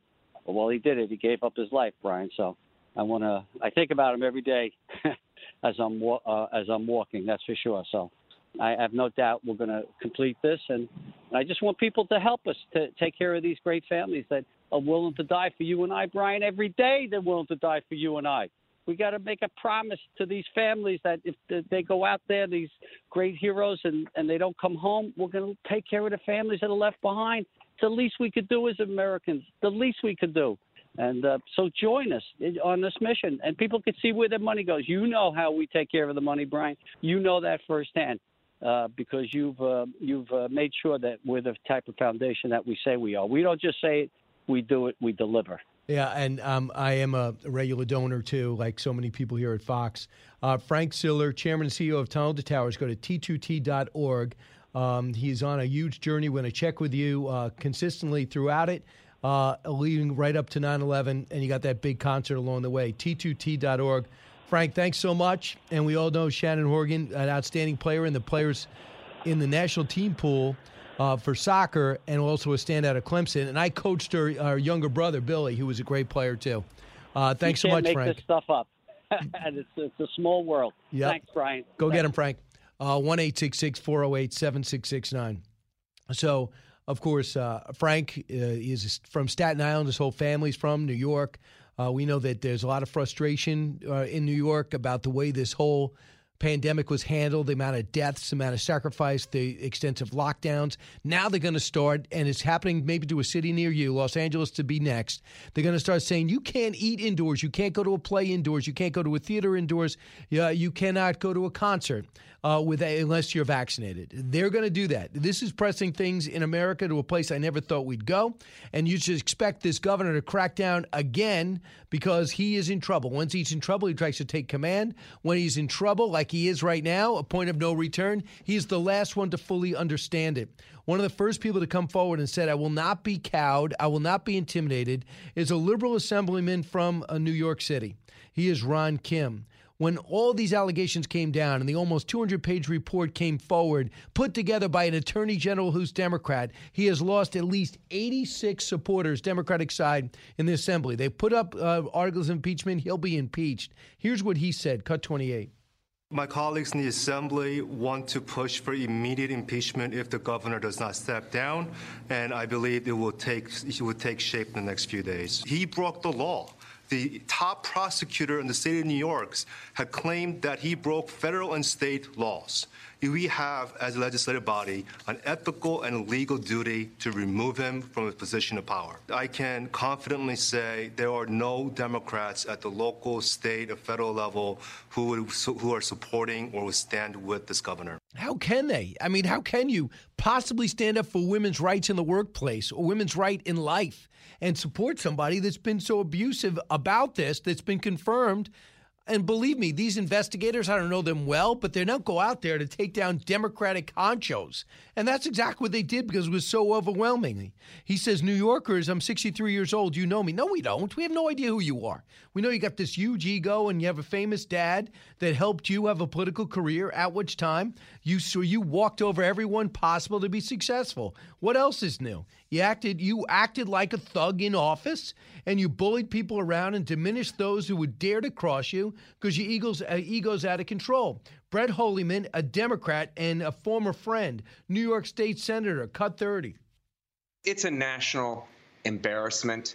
Uh, the governor must go. I think the assembly has enough information to act on the attorney general's report, bring those articles of impeachment to the Senate as soon as possible. This is not political, as the governor uh, would argue. This, if anything, is the most apolitical act uh, I've witnessed in all of my time in Albany. There is virtually no support in the state legislature for Governor Andrew Cuomo. And when I say no, I mean zero. I don't know of a single legislator who has spoken up in support of Governor Cuomo. So they say it's going to take about three weeks to draw up these articles of impeachment, at which time they're going to have a vote and he's going to be ousted. I mean, what is he waiting for? Is he going to sue everyone that votes against him? Is he going to find out if there's a way to get impeached and still stay in office? I mean, it makes no sense. But also is it's a learned thing. Remember, Democrats have been burned twice in recent memory by this Michael Avenatti, who's been on more than anybody else, and by Governor Cuomo. Governor Cuomo, who was lauded as somebody that wished Donald Trump would act more like the person who acted so well under pressure that he was given $5 million to write a book on how to lead us through tough times. Remember, it wasn't too long ago when this Governor Cuomo, now disgraced in every way, shape, and form, was talked about in this way. Remember, let's go back even last year, cut 25. How would you contrast Cuomo and President Trump's handling of the crisis? Truth versus mendacity. Even lifelong Republicans tell me they look at Cuomo and they're like, God, there's a leader. I have to wonder what it's like to be in your shoes with the weight of this responsibility and just the sheer exha- exhaustion you must be feeling right now. I hope you are able to appreciate what you did in your state and what it means for the rest of the country now and what it will always mean to those who love and care about you the most. I'm wowed by what you did, and more importantly, I'm wowed by how you did it. And meanwhile, along the way, when things started getting bad, Chris Cuomo was the one leading the charge and the and the legal team. Clearly crossing boundaries, risking his job in the process. Nobody says if you're a lawyer and you're somebody in your family's in legal trouble, you help him out. But expose it to everybody and say, listen, I'm helping out my brother. I'm not going to talk about that. And let CNN let the chips where fall where they may. At least you could say he's transparent. But then to find out that later that other people were afraid to speak up, that he was taking over communications, to me is stunning. And I'm not calling for anyone to be fired. I am not into that. I don't want anyone to lose their job. But it just goes to show you the one thing you take away from this, no matter how high you are at any point in your life, uh, small business, big business, big fame, Hollywood, whatever it is, know that you can fall in two seconds, especially if your actions leave you exposed, so to speak. And this is not any, there's no Republican playing a role in any of this. There's no conservative magazine or newspaper pushing the envelope. These are all lefty organizations. And as left as it get is Don Lemon. If you think it's bad, Don Lemon and Chris Cuomo pretend to be friends, or maybe they are friends every single handoff to power, 9 to 10 o'clock every day. Cut 26. I'm going to make my witness, as you say, and you Make know your what? witness. I love you, brother. I love you, D. Lemon. All right. This is Don Lemon tonight. The calls are getting louder and louder. This is what I'm talking about. Top Democrats from New York to the White House calling on Governor Andrew Cuomo to resign. And he would say the same thing a little bit later on. You know, two minutes from saying goodbye to his brother. I just don't know. Even there's another flip side to it. My hope is that Lee Zeldin has a legitimate shot. My sense is he does. He's got the military back, back down. He won in a purple region in New York State on Long Island uh, with the, the Jewish background, the pro Israel stance that's been well chronicled, the support of Donald Trump, uh, where Long Island has a lot of support. You got to, I mean, you got to walk around this place. He has support in a way that George Bush didn't and Mitt Romney never had. Upstate New York, they couldn't be more disenchanted with Cuomo because he promised them a shot at uh, fracking. He denied it. He said an environmental study will reveal it. When it said he should go ahead and do it, he stopped doing it anyway. Therefore, all the expansion never took place. The Buffalo Project was a billion dollar bust. It got his buddy landed in prison. So if you've been let down by Democrats, give Lee Zeldin a shot. Cut 33. The governor yesterday didn't show the remorse that he needed to. He should have resigned. Uh, the video instead continued to attack his accusers and the investigators. Uh, and that's one of the reasons why many of his top allies, including yesterday the President of the United States himself, as well as today a number of his top uh, allied unions, are all saying that it's time for him to go. As far as what should happen next, it should be an impeachment and, and removal. And I don't see any way to stop it. I'll believe it when I see it, but there's no way to stop it. When we come back, what they're saying about the Delta variant, and uh, we're also going to talk about the bipartisan infrastructure bill that is making way right now on the floor of the Senate. Will that be something that you could support? It's got Republicans divided. Literally, 17 are ready to vote for it now. That's hardly 50, but 17 ready to vote for it, uh, giving bipartisan cover and maybe credit to Republicans saying that if something's put out there that at least is listened to on the other side, that they'll get behind it. Uh, we'll get your take on that. This is the Brian Kilmeade Show. Don't move. Can't get enough of Brian? Come see him live on stage with Dana Perino for an evening of laughs and lively conversation, laughter, life, and the joy of liberty. Saturday, September 25th at the Paramount Theater in Asbury Park, New Jersey. Go to briankilmeade.com to get your tickets now. From the Fox News Podcasts Network. Download and listen to The One with Greg Gutfeld, the co host of The Five, like you've never heard him before. You know him, you love him, you want to be like him. Subscribe and listen now by going to FoxNewsPodcasts.com. If you're interested in it, Brian's talking about it. You're with Brian Kilmeade. I believe the results of their decisions are not good for their constituents. And it's clear to me and to most of the medical experts that the decisions being made, like not allowing mask mandates in school and the like, are bad health policy. Bad health policy. Okay, that's fine. Uh, yeah, President Biden, who hid in his basement when the pandemic started, came out and said he knew better. Then said by July 4th we beat it. Now the variant's back, and he wants to blister Texas and uh, Florida governors. Uh, thanks. Way to bring us together, Steve WTRC in South Bend, Indiana. Hey, Steve. Morning. How are you, Brian? Good. Where do you stand on this? Uh, well, if I, I stand on the on the infrastructure bill is what I called in about, and it, it's for any Republican to actually maintain that they're a Republican and support this. Just switch party affiliation now. There's so much garbage pork in this bill. It's it's really just disgusting. Do you think uh, is there anything good in it? Well, if you actually get down to infrastructure, yes, roads, bridges, uh, tunnels, airline, um, uh, reinforcing, uh, upgrading airports. But you know, 2.6 billion to NOAA, 5 billion for low emission school buses, the slush funds for Utah, West Virginia, and Alaska. How is that infrastructure? I didn't see the slush funds for those three states. Well, the the carve outs for for um, Senator Manchin's wife for the the Appalachian Initiative, uh, and the fifty million dollars I think going to Utah, and then the the the money going up to Alaska, that is not related to construction projects for infrastructure. So you would think it's their bribes to Romney and Murkowski to vote for it? Absolutely, and also to get Manchin on board. Um, you know, I, I, I called my one of my senators, Mike Braun, is opposed to it. The other is Todd Young. And I asked his representative, when's he just going to switch affiliations and become a Democrat already? This is quit playing and wasting our money. We cannot afford this crap. Well, um, we'll see because the worst is yet to come. If this if this passes or fails, we're still going to be looking at 3.5 trillion jammed down our throats through reconciliation. Although I did get assurances from a Republican that it will not be 3.5 trillion because Sinema and Manchin don't want it. Uh, so they might be standing in, in the way in keeping democracy afloat, those two Democratic senators from moderate states. Thanks so much. I understand the disappointment. How much of it is a compromise, though? How much is it a compromise, which is every bill the way it was supposed to be? Nobody's exactly happy or unhappy. This is the Brian Kilmeade Show. Go to briankilmeade.com, order any of my books, including Sam Houston and the Alamo Avengers.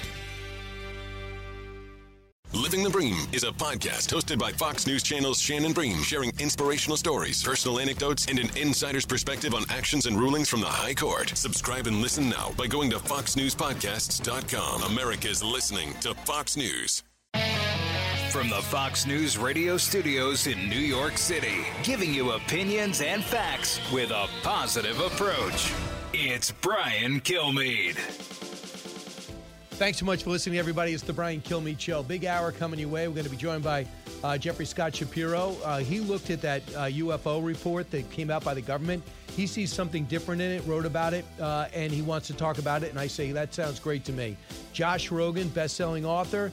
You know his, uh, you know his books. You know he's been on before. You know I think he is the premier expert when it comes to China-American policy and what they're up to, even before the pandemic hit. Uh, it was a great book, let alone when it, since it hit. It is a necessary book for everyone to read. It's called Chaos Under Under uh, Heaven, and we're going to talk to him in a matter of seconds. So let's get to the big three. Now, with the stories you need to know, it's Brian's Big Three. Number three. They haven't done a single thing to slow the flow. A vast amount of uh, illegal aliens from all the world are being released in our country every day with COVID, and that's a fact. They cannot run from this. That's a fact, and they can't hide from it. Uh, that, of course, is the guy you know so well, Tom Homan. Insanity. It's the only way to explain how the Biden administration thinks it's okay to let over a million illegals into our nation, thousands known to have COVID 19, and stunningly, despite the uh, deterrence like the heat of the summer, they stream in and invade our country, and no one's doing anything. Number two. I never touched anyone inappropriately or made inappropriate sexual advances. Politics and bias are interwoven throughout every aspect of this situation. Alone and abandoned. Governor Cuomo's long, humiliating goodbye could be a lot shorter. Number one. I say to these governors, please help. But you aren't going to help, at least get out of the way. Joe Biden suggests that if you don't do lockdown policies, then you should, quote, get out of the way. But let me tell you this if you're coming after the rights of parents in Florida, I'm standing in your way. Uh, uh, Governor DeSantis versus Biden. Since the administration is having trouble handling the Delta virus, they seem to want to pick an enemy. And why not Ron DeSantis? As we look at the nationwide attack on the unvaccinated happening at the same time. And it might, for a day, uh, paper over the fact that we still don't know how exactly this virus started.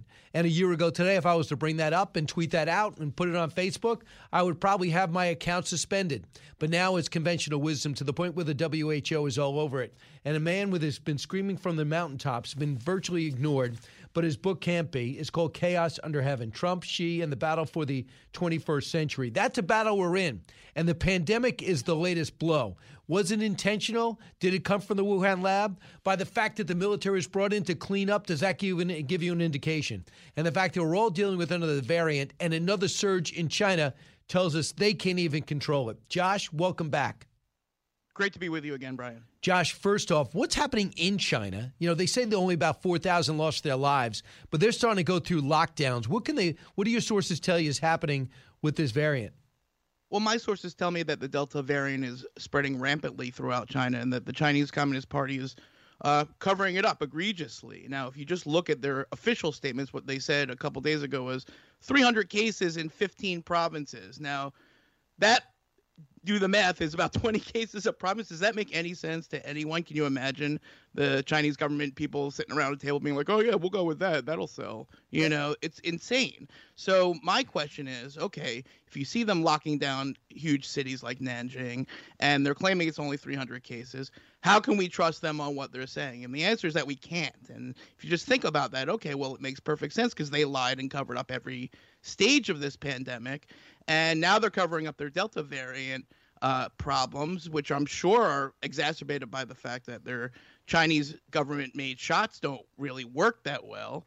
And then you think about all of the international athletes going to Beijing in what, six months, seven months for the Winter Olympics, uh, not knowing what the hell is going on with their outbreak. Is that safe? Is that okay? Are we just to stand by and let that happen and pretend that they're not lying to our faces? Uh, I hope not, uh, but we'll see. Why is the administration went from that you know didn't happen as a distraction to now they're looking into it and they came out with a report? Did that report show you anything? You know, the Biden team is going through this like 90 day intelligence review, which is coming up in a couple of weeks actually, and they're already putting out feelers and and and leaks to say, oh well, we we're, we're not going to be able to figure it out. Well, we, we looked at all of the intelligence data, which for some reason they didn't look at for the first 18 months of the crisis.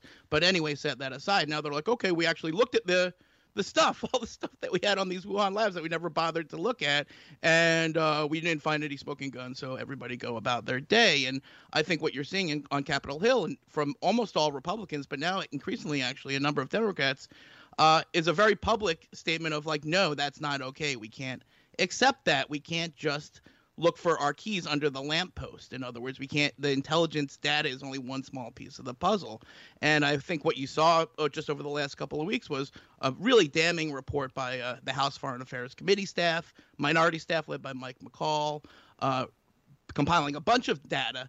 Uh, that shows that not only is there a lot of evidence pointing to the labs, uh, but that the timeline is all screwed up and that it was probably circulating in Wuhan months earlier than we original thought, originally thought, Brian, in September 2019, not December 2019. And if you just think about that for just one second, you realize, oh my God, they were covering it up potentially four months longer than we thought, which means it was spreading four months longer than we thought. And uh, you know, that's gonna that's not even something that the Biden team is really focused on. So what we're going to have in a couple of weeks here is the Biden team is going to say, "Well, we we looked inside of our own files and we couldn't figure it out, so let's just move on." And then you're going to have people in Congress on both sides of the aisle, I think, uh, saying, "No, no, the investigation must continue because 620,000 American di- Americans have died so far, and because there's no statute of limitations on those deaths, and their families are going to want to know why they died and who's to blame, and also." Uh, we're going to need that information in order to prevent the next pandemic. You know, which is really the most important thing because if you listen to our public health officials like Anthony Fauci and others and Francis Collins, they'll say, well, we need to do more research on more viruses and in more labs, including labs in China. And the fact what Anthony Fauci and Francis Collins are proposing in the New York Times is billions of dollars more in US funded research to dig up dangerous viruses and play around with them in labs, including in China. And all I say is, shouldn't we, before we do that, just check, just do the investigation, just actually rule it out? Uh, if it's not true that these Wuhan labs were involved in some way with the outbreak, isn't it crazy to pump billions of dollars of more into labs that have zero accountability and zero transparency in a crisis when the pandemic breaks out on their doorstep? And you know, what kind of schmucks are we if we uh, try to go into these labs and they tell us to go pound sand, and then we're like, oh, would you like some more money? You know, so this is really getting to the point of uh, public awareness, and I think you and a lot of others are uh, deserve a lot of credit for raising the profile of this issue because it's not about politics, it's not about It Donald really. Trump. It's a, not even about science. It's about a forensic investigation into how we got into this horrible dystopian nightmare that 7 billion people continue to live through, continue to suffer through. And that can't be an investigation that's confined to intelligence reviews. It can't be entrusted to the scientists who are the best friends of the Wuhan lab and who have been telling us not to look into the labs, like Anthony Fauci.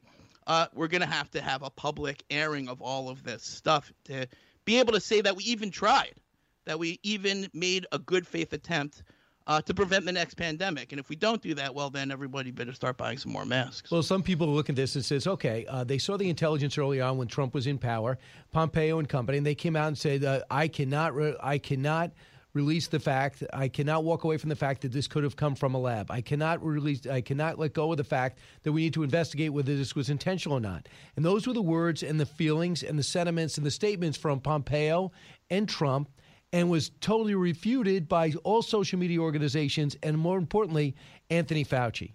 And now it seems as though the Trump people were right and Fauci can't explain himself. And Peter Daszak's been totally disgraced from anyone who's studying this, correct? And now the mainstream media can't really handle where they're at right now in this story. Well, yeah, you're. I mean, you're absolutely right that the reason that the lab leak theory was so easy to dismiss is because uh, it was endorsed by Trump and Pompeo, and a lot of people just didn't think they had any credibility. But what I say is, you know, it's not just Trump and Pompeo. Now we have a lot more information. Now we have a lot more scientists, including Robert Redfield, who was the head of the CDC and saw all the intelligence, happens to be a virologist, who took a look at it and said the way the virus acts and the way that I look at the genome tells me that it definitely uh, came from gain of function research at the lab, and everyone ignored him. And you know, the, the media can't sort of admit its mistake, right? They got sort of swin- uh, took, they got uh, uh, conned by their best science sources, you know, and you could understand why that happened because, uh, you know, the science usually science journalism is not this political, but these science journalists you know, they went to Anthony Fauci and Peter Daszak, who's the head of the EcoHealth Alliance, who funneled money into the Wuhan labs and worked with the Wuhan labs, and then told us not to look at the labs, and then went on the WHO investigation and didn't investigate the lab and exonerated the lab. And they and that's just crazy. We can't have that system, and the media really screwed that up. And you know, as part of the mainstream media myself, I'm here to tell you that like the best thing we could do is that admit our mistake and try to learn lessons from it. But I don't see that happening at Tucker all. last night uh, went over and talked about a whistleblower report that the New York Times actually paid not to bring this up by China. Here's a little of that monologue, cut 17. As 2020 continued, lies like this became less and less tenable. They were more obviously untrue. People started to notice that a level 4 virology lab, one of few in the world, in Wuhan, was conducting dangerous experiments on bat coronaviruses with fewer safeguards than typical dentist's office has in the United States. They also noticed that Tony Fauci was helping to pay for those experiments. And that's when the Times decided it had to delete those articles from its archives. Two high level employees at the New York Times confirmed to the Spectator in London that the paper stopped any investigation into evidence that the coronavirus had emerged from that lab in Wuhan. Quote, in early 2020, said one whistleblower, I suggested to a senior editor at the paper that we investigate the origins of COVID 19. I was told it was dangerous to run a piece about the origins of the coronavirus. There was resistance to running anything that could suggest that COVID 19 was man made or had leaked accidentally from a lab. It was untouchable everywhere, said another Times source to The Spectator. The fact that Trump embraced it, of course, also made it a no go. According to the whistleblowers, though, the biggest factor wasn't politics. The biggest factor was the fact that the New York Times was taking money from the communist Chinese government. So they killed a story, a story which, by the way, was not a conspiracy theory at all, but entirely real. Your thoughts on that? Yeah, well, I was with Tucker up until the point where he linked it to the Chinese government payments. In other words, it's very clear, and the New York Times did actually worse than that when Robert Redfield called it, uh, uh, said it might probably came from the lab. Uh, the headline the New York Times used was that CDC director spreads a debunked theory. They actually said it was debunked when no one ever debunked it. You know, they sort of made up facts to steer us away from it. So that's bad journalism, to be sure. Now, the, the payment issue is different, right? The Chinese Communist Party has been paying all these media organizations for years to run their ads, which are made to look like news articles, but it's like, oh, everything in Tibet is hunky dory, says the head of the Tibet you know committee or whatever and that's egregious and they stopped that. Now i don't think there's a direct link between that because you know i've been writing critical stuff of the ccp for 20 years and all you know that the i don't i never saw a link between the business side and the editorial side. If there's evidence of that let's see it. You know i i'll call that shocking if true. But but i agree with tucker up to the point where he says that because uh, about their coverage he's totally right they they crapped all over the lab leak theory egregiously uh, due to a mix of confirmation bias source bias uh, narrative bias, right? They're like they were stuck in this narrative that Fauci and Daszak created intentionally to cover their own tushies, to distract us from looking into their own work so that they could hide what they were doing and they continue to hide it you know and how is it that people like anthony fauci can uh, you know refuse congressional requests for records of research that was funded by the us taxpayer how is that okay how can we allow that to happen? And how can the Biden administration not tell Francis Collins and Anthony Fauci to hand over all the documents to make them public right now? No redactions. Let's see it. You know what I mean? And you know why won't they do that right now? So I think that you know uh, essentially you know we all sort of all of our institutions failed during the pandemic, Brian. Right? Our government, uh, the first responders were great; they were amazing. Don't get me wrong; they they performed heroically. The hospitals, our healthcare system, but our political institutions, our media, and now we realize that our scientific institutions are not infallible, right? None of these people are infallible. Right. And just because they're scientists doesn't mean they can't be corrupt and they can't have a conflict of interest and they can't mislead people. And so reckoning with that is something that we have to do in order to realize right. that we need to change the way that we oversee risky virus research with China because if you leave it in the hands of the scientists who have a financial and uh, career interest in promoting that very research, well, you're going to get what we have now, which is an opaque mess that we can't figure out, even when our lives are literally at stake. So I just want to tell you, according to a report, the infrastructure bill that's making its way through the Senate that might indeed pass, um, the SMART grant program does not prohibit purchases of use of Chinese drones.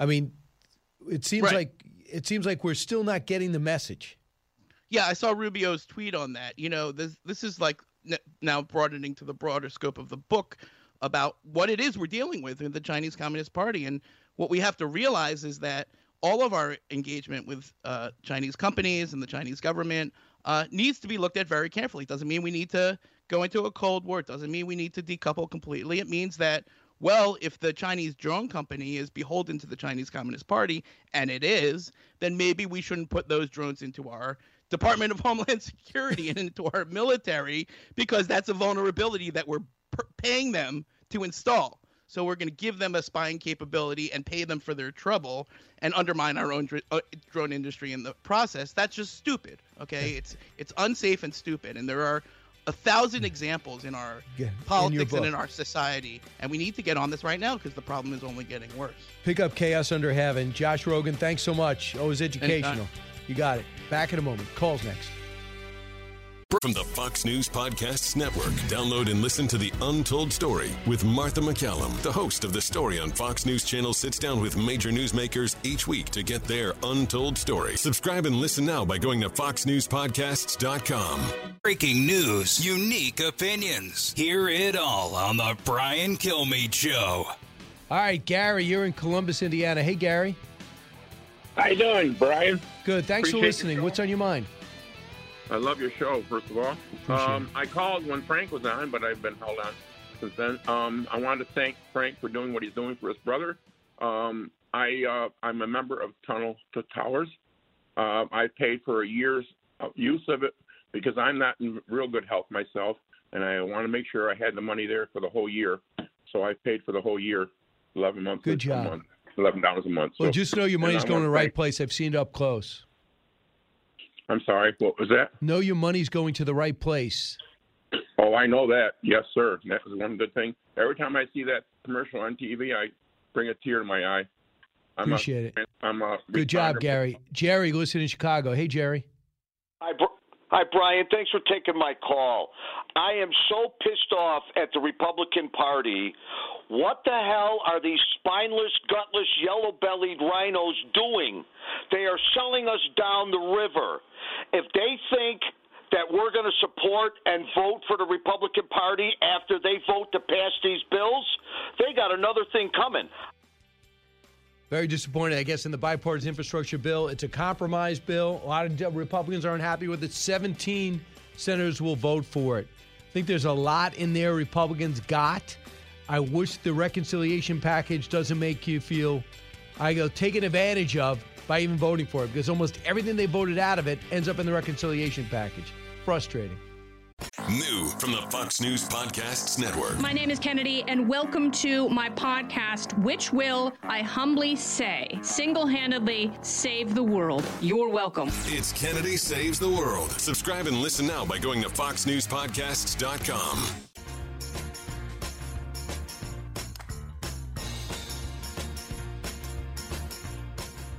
The fastest three hours in radio. You're with Brian Kilmeade. We can either have a free society or we can have a biomedical security state. And I can tell you, Florida, we're a free state. People are going to be free to choose to make their own decisions about themselves, about their families, about their kids' education. Joe Biden suggests that if you don't do lockdown policies, then you should, quote, get out of the way. But let me tell you this if you're coming after the rights of parents in Florida, I'm standing in your way. And the crowd roared, and they've had it. And Governor DeSantis gets called out by the president, and then he ripped back and walked away from the podium after blistering the president on his border policy and the fact that he's taking aim again at a Republican run state. Joining us now is Jeffrey Scott Shapiro. He's back with the show. Investigative journalist, former Washington, D.C. prosecutor, former director of the U.S. Office of uh, Cuba Broadcasting. Uh, Jeff, welcome back. Thank you so much for having me on today, Brian. How no you? problem. And I do want to talk to you about what you wrote about in the Wall Street Journal, the UFOs may be earthly and dangerous uh, last week. But I also want to get you what you're doing today. What brings you to Florida for gov- with Governor DeSantis? Well, you know, Brian, I'm actually from Florida, and uh, I am at the Brigade 2506 with uh, the governor and a few of our uh, friendly congressional allies, and a lot of uh, hardworking journalists that have been putting time into making sure the truth comes out about what's happening in Cuba. Uh, this this is really a an incredible moment in history, and I think everything the governor and the congressional representatives are saying is is accurate. Everything Senator Rubio is saying is accurate. This is America's moment to stand behind the Cuban people. We have to stand behind these people and let them know that uh, we are the leader of the free world, and we have to support their pursuit for freedom. Right. Uh, but to do that, also, it's not like China's not doing anything. It's not like you don't have uh, other uh, unsavory forces trying to prop up that horrible government, right? Unfortunately, you know, unbeknownst to a lot of uh, people, uh, you know, Beijing and Moscow have had heavily influence in uh, the Western Hemisphere through the Cuban regime for decades. The Cuban regime is much more powerful than people realize. Uh, Cuban intelligence is all over this hemisphere. They helped uh, the Ortega regime and the, the, Chavez regime, as well as the Maduro regime, come to power and stay in power. And uh, it really is in the interest of the United States, if you ask me, to to see that regime leave power in Havana because uh, it really is having a negative impact on democracy throughout the U.S. sphere of influence. Gotcha. Now I want to talk about, you know, they released this report about UAPs, better known as UFOs. And they said that, you know, we've seen some of the video. What is the deal? Are there people from other planets, other solar systems, uh, infiltrating our airspace as they got into sensitive zones because they move too quick? They're too elusive and they seem to just disappear for our aircraft. What do you conclude or what do you postulate? Well, you know, Brian, I've been fascinated with the story for a long time. I used to write about aerospace, particularly Russian aerospace, when I was with the Washington Times. And I've been writing a piece about the very subject matter you're discussing what if it is extraterrestrial? But as I started researching it, I found out that there is a patent application from the U.S. Navy uh, with the U.S. Patent and Trademark Office for a new laser plasma technology that would allow us to project holographic images of UFOs in the sky. And the reason for this is because it would be a countermeasure for fighter pilots to use if they're engaged in aerial combat. So, in other words, right now we have fighter planes that use flares as countermeasures. So, if a heat seeking missile is coming at them, it goes toward the flares. This is a new type of technology that a jet or a drone could use to project a holographic image in the sky to distract pilots. Now, a lot of people believe they're seeing images that resemble UFOs in the sky, especially in restricted airspace, over military installations, and during warplane exercises. The question is did one of our adversaries get the jump on this? The technology is already operational, and we're actually seeing these laser plasma holograms already. So you're saying we go to we go to pursue something that we're already engineering, but they might be ahead of us, and you think it might be the Russians? Well, I think it is, and I'm going to tell you why, Brian. I know some folks in the government think it could be China. There are a number of incidents out in the Pacific. There have also been some in Atlant- uh, the Atlantic. However, if you look at history, in 2017, the Kremlin declared that it had already achieved laser plasma electromagnetic weaponry. And if you go even further back to the early 1990s, after the fall of the Soviet Union, the Russians admitted to us that the Soviets had been working on a type of plasmoid technology, which is like a cluster of plasma, right? It's like so many particles from a laser technology that it actually creates this sort of photon technology or it, it, it, manipulates particles in the air. And they were doing that to compete with President Reagan's Strategic Defense Initiative, otherwise known as Star Wars. So imagine for a moment if the Russians, in having started this laser plasma technology research back in the late 80s, continued on with it for the past 30 so years they could be way ahead of us, or at least a little bit ahead of us. Let's not forget the Russians have been ahead of us before. They were ahead of us in the space in the 1960s, and they're still ahead of us in some ways now, even with rocket engine technology. Well, does you also it could explain some of the blurry nature of the video?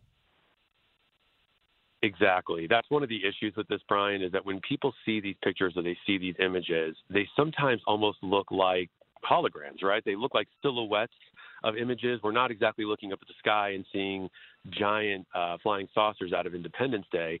What we're seeing are these kinds of weird images that leave a lot of debate. Elon Musk has challenged that as well. Uh, a lot of people have challenged it, but it also might explain, Brian, why we never see them land or take off. The only thing we've ever really seen is some of our fighter pilots have noticed when they get it on radar, it seems to sort of dissolve or disappear into the water in the ocean. Now, the question is, are there drones operating underwater that are projecting these images? Are they sort of projecting the image into the water so it looks as if there's a real craft there that has a place to disappear to? Or um, is there an actual drone that, that is actually submerging? We don't have the answers to these things yet, but certainly those are all possibilities. So, why do you think these uh, these images were released?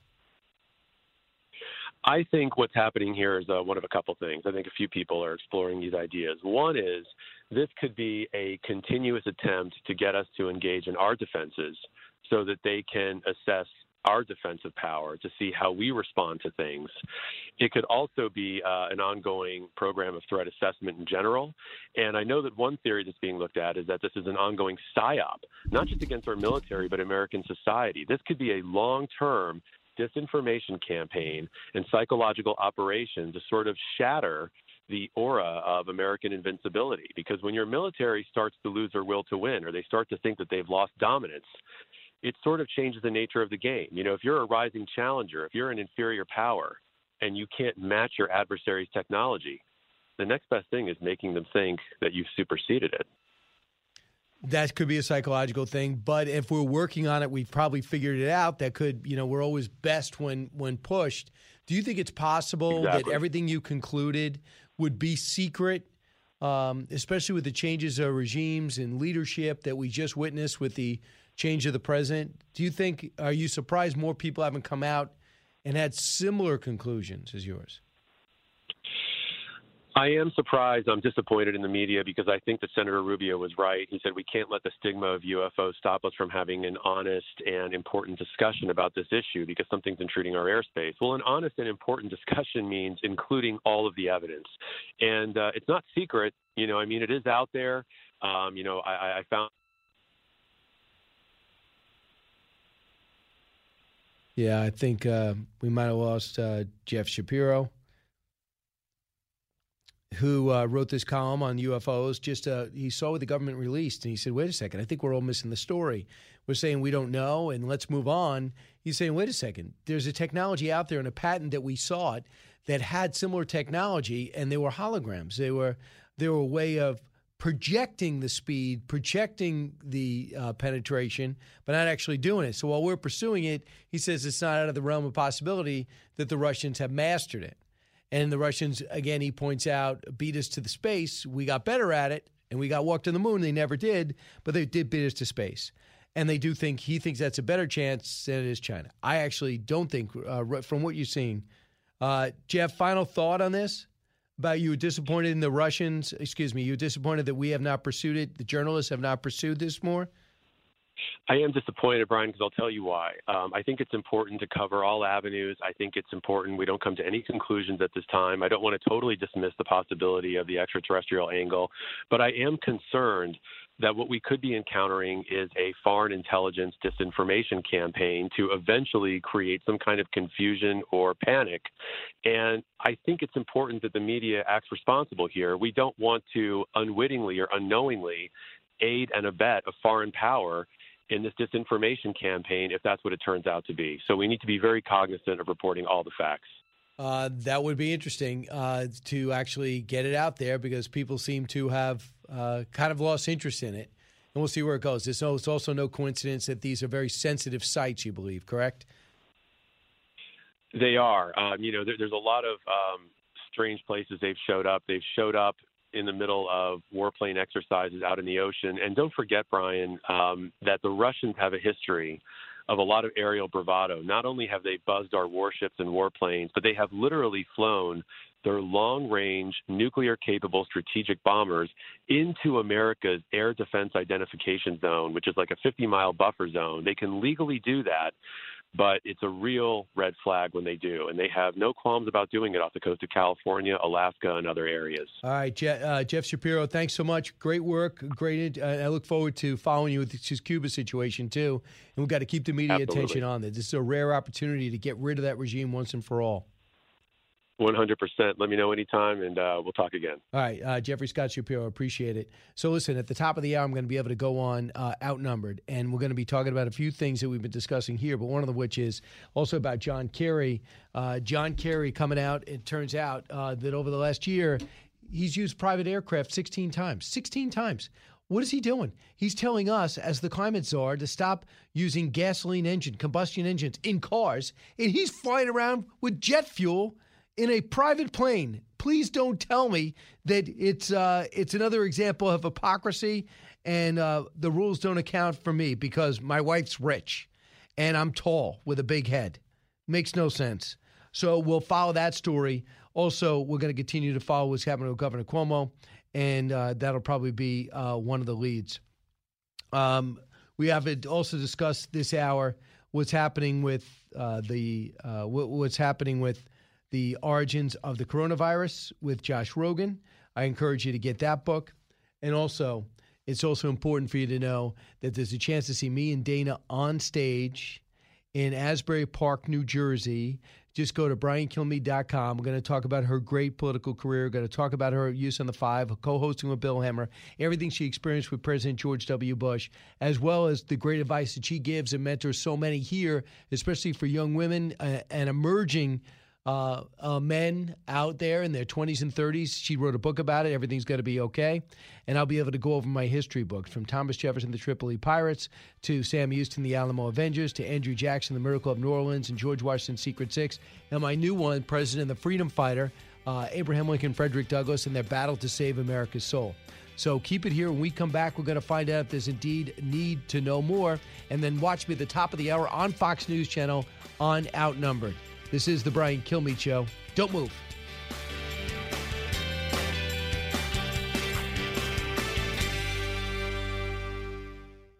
Radio that makes you think. This is the Brian Kilmeade Show. Welcome back, everyone. I'm just looking at my watch. I think it's time to see if you want to know more. More to know. Sponsored by Oxford Gold Group. Call today to learn how you can protect your retirement and savings account. 833 600 Gold. That's 833 600 GOLD. I had no idea about this. The number of twins in the world likely to be an all time high. The U.S. has increased by more than 70% over the last three decades of twins. That, according to a new research, I'm glad, glad we're not wasting any money. They looked into that from uh, fertility treatments as one of the reasons. Older moms, another one. Around 1.6 million twins are born worldwide every year. That means one in every 42 born is a twin. Is that good news or bad news, Allison? I think it's interesting news for sure. But I'll say this: this is, a, I feel like, a great example of how, like, you know, you can twist numbers. Like two years ago, there was a study that, um, for the first time ever, twin birth rates were declining by four percent because that was when they did it from 2014 to 2018, and this one is from 2010 to 2015 compared to the 80s. So anyway, just numbers can you can make them say whatever you want them to say. And Allison, of course, has twins, and you like them both Most times, yes. equally. Yes. Most All of the time. They're they're listening. Keep in mind. They are. All right. Next, Bill Gates says divorce from Melinda a very sad milestone, uh, and the Jeffrey Epstein that whole meeting he had with that multi-billionaire corrupt individual who killed himself, not good. definitely a very sad milestone. You know, Melinda's a great person, and uh, that partnership that we had coming to an end is a, a source of, of great personal sadness. Okay.